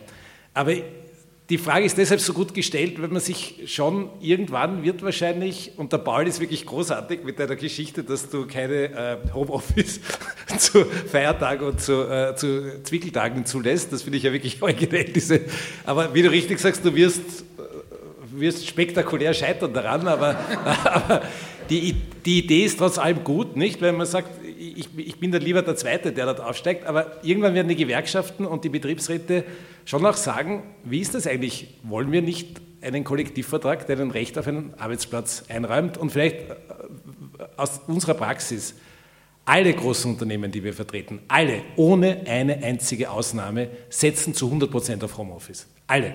Es gibt keine Ausnahme. Für mich ist das so spektakulär, das mit anzuschauen. Wurscht wer, Dienstleistung, überall, alle, die können, schicken alle Leute in die Homeoffice. Wir haben Unternehmen, die haben 70 Prozent Homeoffice. Und was dort passiert, ist folgendes. Sie müssen sich am Wochenende einloggen und einen Arbeitsplatz für die nächste Woche reservieren, wenn Sie einen haben wollen. Das ist also wirklich, das ist toll gemacht und da müssen Sie hinein und dann kriegen Sie Ihren Arbeit, das ist eine Belohnung, dass Sie einen Arbeitsplatz haben dürfen. Ja? Und irgendwann wird sich das wahrscheinlich umkehren und werden die Gewerkschaften und die Betriebsräte sagen, wir wollen wieder einen Arbeitsplatz. Und auch das wird passieren. Bei dir am allerletzten. Aber. ja, ja, ja. Also dieses Konzept, dass, äh, dass wir schicken alle wieder, äh, wir schicken alle oder lassen alle sehr gerne auch äh, zu Hause im, im Homeoffice, das, das unterschreibe ich vollkommen, das beobachte ich auch. Aber es hat auch einen knallharten wirtschaftlichen Hintergrund, das muss man auch dazu sagen. Und den haben sie, ja, genau. Das ist die, die, die haben schon bemerkt, dass es viel günstiger ist, die Leute zu Hause zu lassen und gleichzeitig eben auch Büroflächen einzusparen, insbesondere in den Großstädten. Das ist wirtschaftlich einfach viel attraktiver für ein Unternehmen, das ohnehin schon unter Druck steht, das zu, zu organisieren. Das ist aber auch die gute Nachricht, weil immer dort, wo ein Druck entsteht, ein wirtschaftlicher Druck, entsteht auch eine Bewegung. Und aus dieser Bewegung heraus äh, kann auch, äh, entstehen auch neue Arbeitsformen. Ne? und ein neues soziales Gerüst letztlich dahinter. Die Gewerkschaften werden schon mitgehen, weil die haben, sind im Augenblick eh schon ein bisschen, stehen ein bisschen unter Druck. Also dazu noch ein Satz, die Gewerkschaften sind meines Erachtens keine Befürworter von Homeoffice und Telearbeit, äh, Telearbeit weil sie den Zugriff auf die, auf die äh, Arbeitnehmerinnen verlieren und damit auch dieses kollektive Element und auch Dinge wie äh, Wahlbeteiligung bei Betriebsratswahlen und so weiter mittelfristig dann äh, in Gefahr steht, aber das nur ein Sidestep.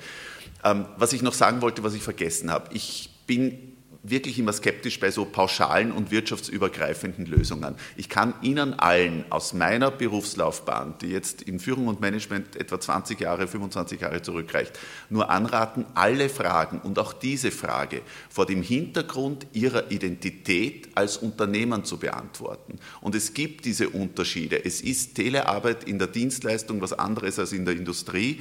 Wir müssen uns immer im unternehmerischen Bereich unser Geschäftsmodell und unsere Wertschöpfungskette, da bin ich im Übrigen sehr traditionell und ich gebe auch den Produktivitätsbegriff nicht ganz auf, ähm, vor Augen führen, um dann solche Fragen wie in welchem Ausmaß vereinbare ich Telearbeit mit welchen Gruppen äh, zu entscheiden. Und auch das hat einen großen Aspekt in der Fürsorgepflicht den Arbeitnehmerinnen und Arbeitnehmern gegenüber. Ich glaube, dass wir schon auch von Arbeitgeberseite darauf schauen müssen, dass sich die Menschen, die mit uns zusammenarbeiten in den Organisationen, auf Dauer die Sinnfrage beantworten können. Also auf der einen Seite das unternehmerische Interesse, aber auf der anderen Seite diese Sinnfrage, wenn die im Arbeitsleben nicht mehr beantwortet werden kann, dann entsteht Unzufriedenheit und dann entsteht auch wirklich menschliches Unglück. Und dazu ist diese Telearbeit auch nicht ganz ungeeignet, das auszulösen.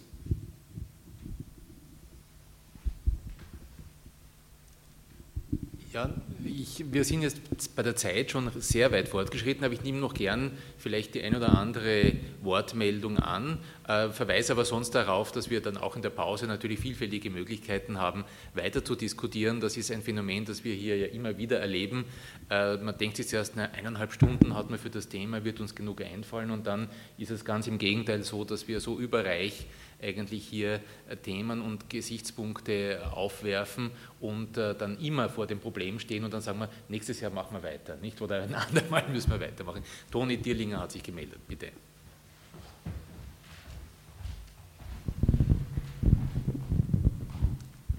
Danke sehr. Ähm, weil die Frau Dr. Hanno Schlinser vorher das Wort Risiko und das Risiko des Arbeitgebers angesprochen hat, ähm, würde ich gerne fragen, wie ist das, wenn wir in der Zukunft Produktivität messen statt Arbeitszeit? Wird da nicht in gewisser Weise das, das Risiko an die Arbeitnehmer ausgelagert? Und wenn Sie in Ihrer Kanzlei zum Beispiel einem Konzipienten eine Rechercheaufgabe geben, dann lagern Sie doch gewisserweise das Risiko aus, wie, wie komplex diese Aufgabe dann tatsächlich ist. Manchmal genügt ein Blick ins RIS oder in die RDB ähm, und man hat das relativ schnell. Manchmal sitzt man dann tagelang und um produktiv zu sein, und in dem Fall ist das Produkt ja die Antwort auf die Frage, braucht man manchmal sehr viel Arbeitszeit, manchmal wenig. Und wie kann man das vereinbaren? Oder werden wir in der Zukunft alle irgendwie Unternehmer? Haben wir dann alle ein gewisses Risiko in der Arbeit, die wir, die wir tun? Ähm, vielleicht dazu gleich einmal einen Rechtssatz des obersten Gerichtshofs, der nach wie vor gilt ja, und der halt äh, von der Rechtsprechung stammt und nicht von der Gesetzgebung, was aber ja daran nichts ändert. Es ist unzulässig und nichtig, das Unternehmerrisiko auf den Arbeitnehmer das ist nach wie vor so. Ja? Also diesen Rechtssatz, vor dem stehen wir noch immer und der ist auch sicher gut begründbar aus, aus der arbeitsrechtlichen Dogmatik. Es ist unzulässig, dem Arbeitnehmer, der Arbeitnehmerin das Unternehmerrisiko auch nur teilweise aufzubürden. Äh, ich glaube nicht, dass wir diesen Rechtssatz in Zukunft beibehalten werden können. Ich bin davon überzeugt, dass das nicht ist und ich möchte noch was dazu sagen. Ich selbst habe fünf Kinder und allen meinen Kindern sage ich immer, versucht es nur eins nicht, Arbeitnehmer zu werden. Das ist, das tut dem Menschen nicht gut. Der Mensch sollte nicht sich in die äh, abhängige Erwerbsarbeit begeben. Er sollte schauen, dass er selbst was zustande bringt. Das klingt jetzt furchtbar deppert, ich weiß es, ja. Aber ich bin wirklich davon überzeugt, dass es dem Menschen besser tut, wenn er selbst für das, was er tut, verantwortlich ist und wenn er nicht immer einen Arbeitgeber hat, der ihm allein der Begriff der Weisung ist schon so etwas Unangenehmes, ja, dass einem jemand was anschaffen kann. Ich finde das annähernd unmöglich. Ja. Also, und rein ideologisch, und wir sind noch weit davon entfernt, aber trotz allem würde ich es schon sehr begrüßen, wenn wir mittel- und langfristig weniger Arbeitnehmer haben, als wir jetzt haben. Und mehr Unternehmen, in welcher Form jetzt auch immer, ob das jetzt ein Werkvertragsverhältnis ist, wo man halt nicht in diesem... Und wir werden uns, je mehr wir in die Telearbeit, in das Teleworking gehen, desto weniger werden wir ähm, vermeiden können, dass Teil des produktiven Risikos auf die Arbeitnehmerinnen umgewälzt werden. Aber das ist, wie gesagt, das ist die Zukunft. Momentan ist es tatsächlich so, wie Sie sagen, der Arbeitgeber darf das nicht und wie wir das mit dem Konzept der Telearbeit vereinbaren werden können, weiß ich nicht.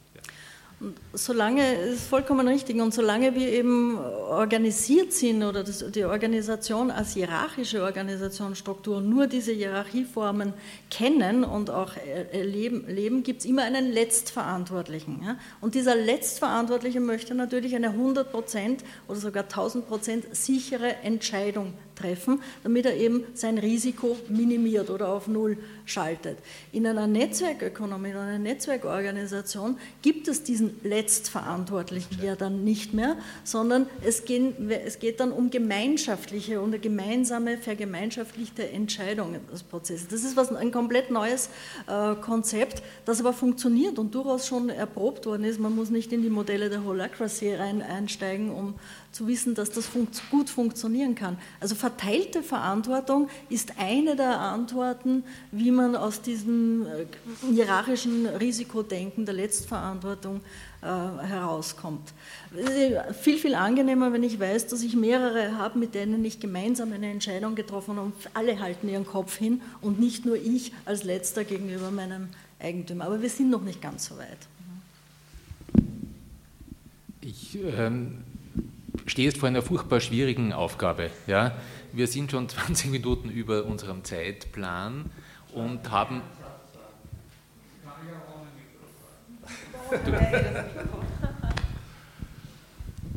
Dass wir da über das, Jesus das laut, dass wir da über das Arbeitsrecht diskutieren, finde ich großartig. Aber wir werden mindestens drei Jahre lang über Unternehmensrecht, über Verantwortung, über Haftung wie ist denn das mit einer Geschäftsführerhaftung, wenn der nicht mehr zuständig ist? Wenn die Entscheidungen irgendwie entstehen. Also ich freue mich auf die Diskussionen der nächsten Jahre. Ich darf jetzt noch kurz Paul das Mikrofon übergeben eine, und darf also eben im Lichte jetzt sozusagen nur zum Verständnis. Äh, wir haben eigentlich hätten um dreiviertel zwölf mit den beiden Workshops beginnen sollen. Das werden wir jetzt auf 12 Uhr verschieben aber um 13 Uhr haben wir dann das Mittagessen, also sozusagen nur, äh, wir können nicht, sozusagen, wir dürfen einfach nicht zu sehr überziehen, weil sonst äh, benachteiligen wir dann die, die, die beiden Workshop-Leiterinnen, äh, Frau Professorin Kritzinger und Frau Professorin Windisch-Kretz. Äh, ich denke, dass wir jetzt auch die Vorstellung der beiden Workshops dann nur ganz, ganz kurz machen und ich darf jetzt aber zum Abschluss dieser Runde einmal, natürlich nicht zum Abschluss der Diskussionen, die darüber weitergeführt werden sollen, bitte auch in der Pause und äh, auch bei zukünftigen Sommerdiskursen. Darf ich kurz Paul das Wort geben? Äh, das war nicht abgemacht, aber du musst auratisch gespürt haben, dass ich einen Einspruch habe gegen äh, meine beiden Kollegen am Panel, weil was wir nicht außer Acht lassen dürfen, und da gebe ich Ihnen sehr recht, es ist natürlich in unserem Sozialgefüge schon ein Rückschritt, wenn ich von der Arbeitszeit wegdenke, wieder in Richtung Produktivität. Also ich will jetzt nicht das Wort Akkordlohn strapazieren oder so, aber letztendlich ist die Arbeitszeit auch immer ein Gleichberechtigungsfaktor unterschiedlicher Talente und menschlicher Begabungen gewesen. Das darf ich nicht außer Acht lassen. Ähm, und dafür werden wir ein, ein Steuerungsinstrument brauchen, weil es geht in unserer Arbeitswelt um die Menschen und es geht letztendlich um die große Frage, wie kann unser Leben gelingen. Und da ist seit 200 Jahren oder 400 Jahren nicht mehr die Transzendenz das Ausschlaggebende, sondern das irdische Leben. Das heißt, wir wollen in diesem Leben die Frage beantwortet haben. Und wenn wir uns alle schuldig machen durch schon auch spürbare Rückschritte auf diesem Weg, dann möchte ich das auf Arbeitgeberseite zumindest nicht mitvertreten müssen. Also das, das hört sich für gewisse Bereiche sehr, sehr gut an und es mag die Zukunft sein, aber die Frage ist ja, wie gehen wir mit dieser Zukunft um und wie gehen wir europäisch und für uns als Menschen in unserer Prägung, in unserer hoffentlich humanistischen Prägung mit diesen Phänomenen um. Und da ist mir nicht alles geheuer, muss ich Ihnen gestehen.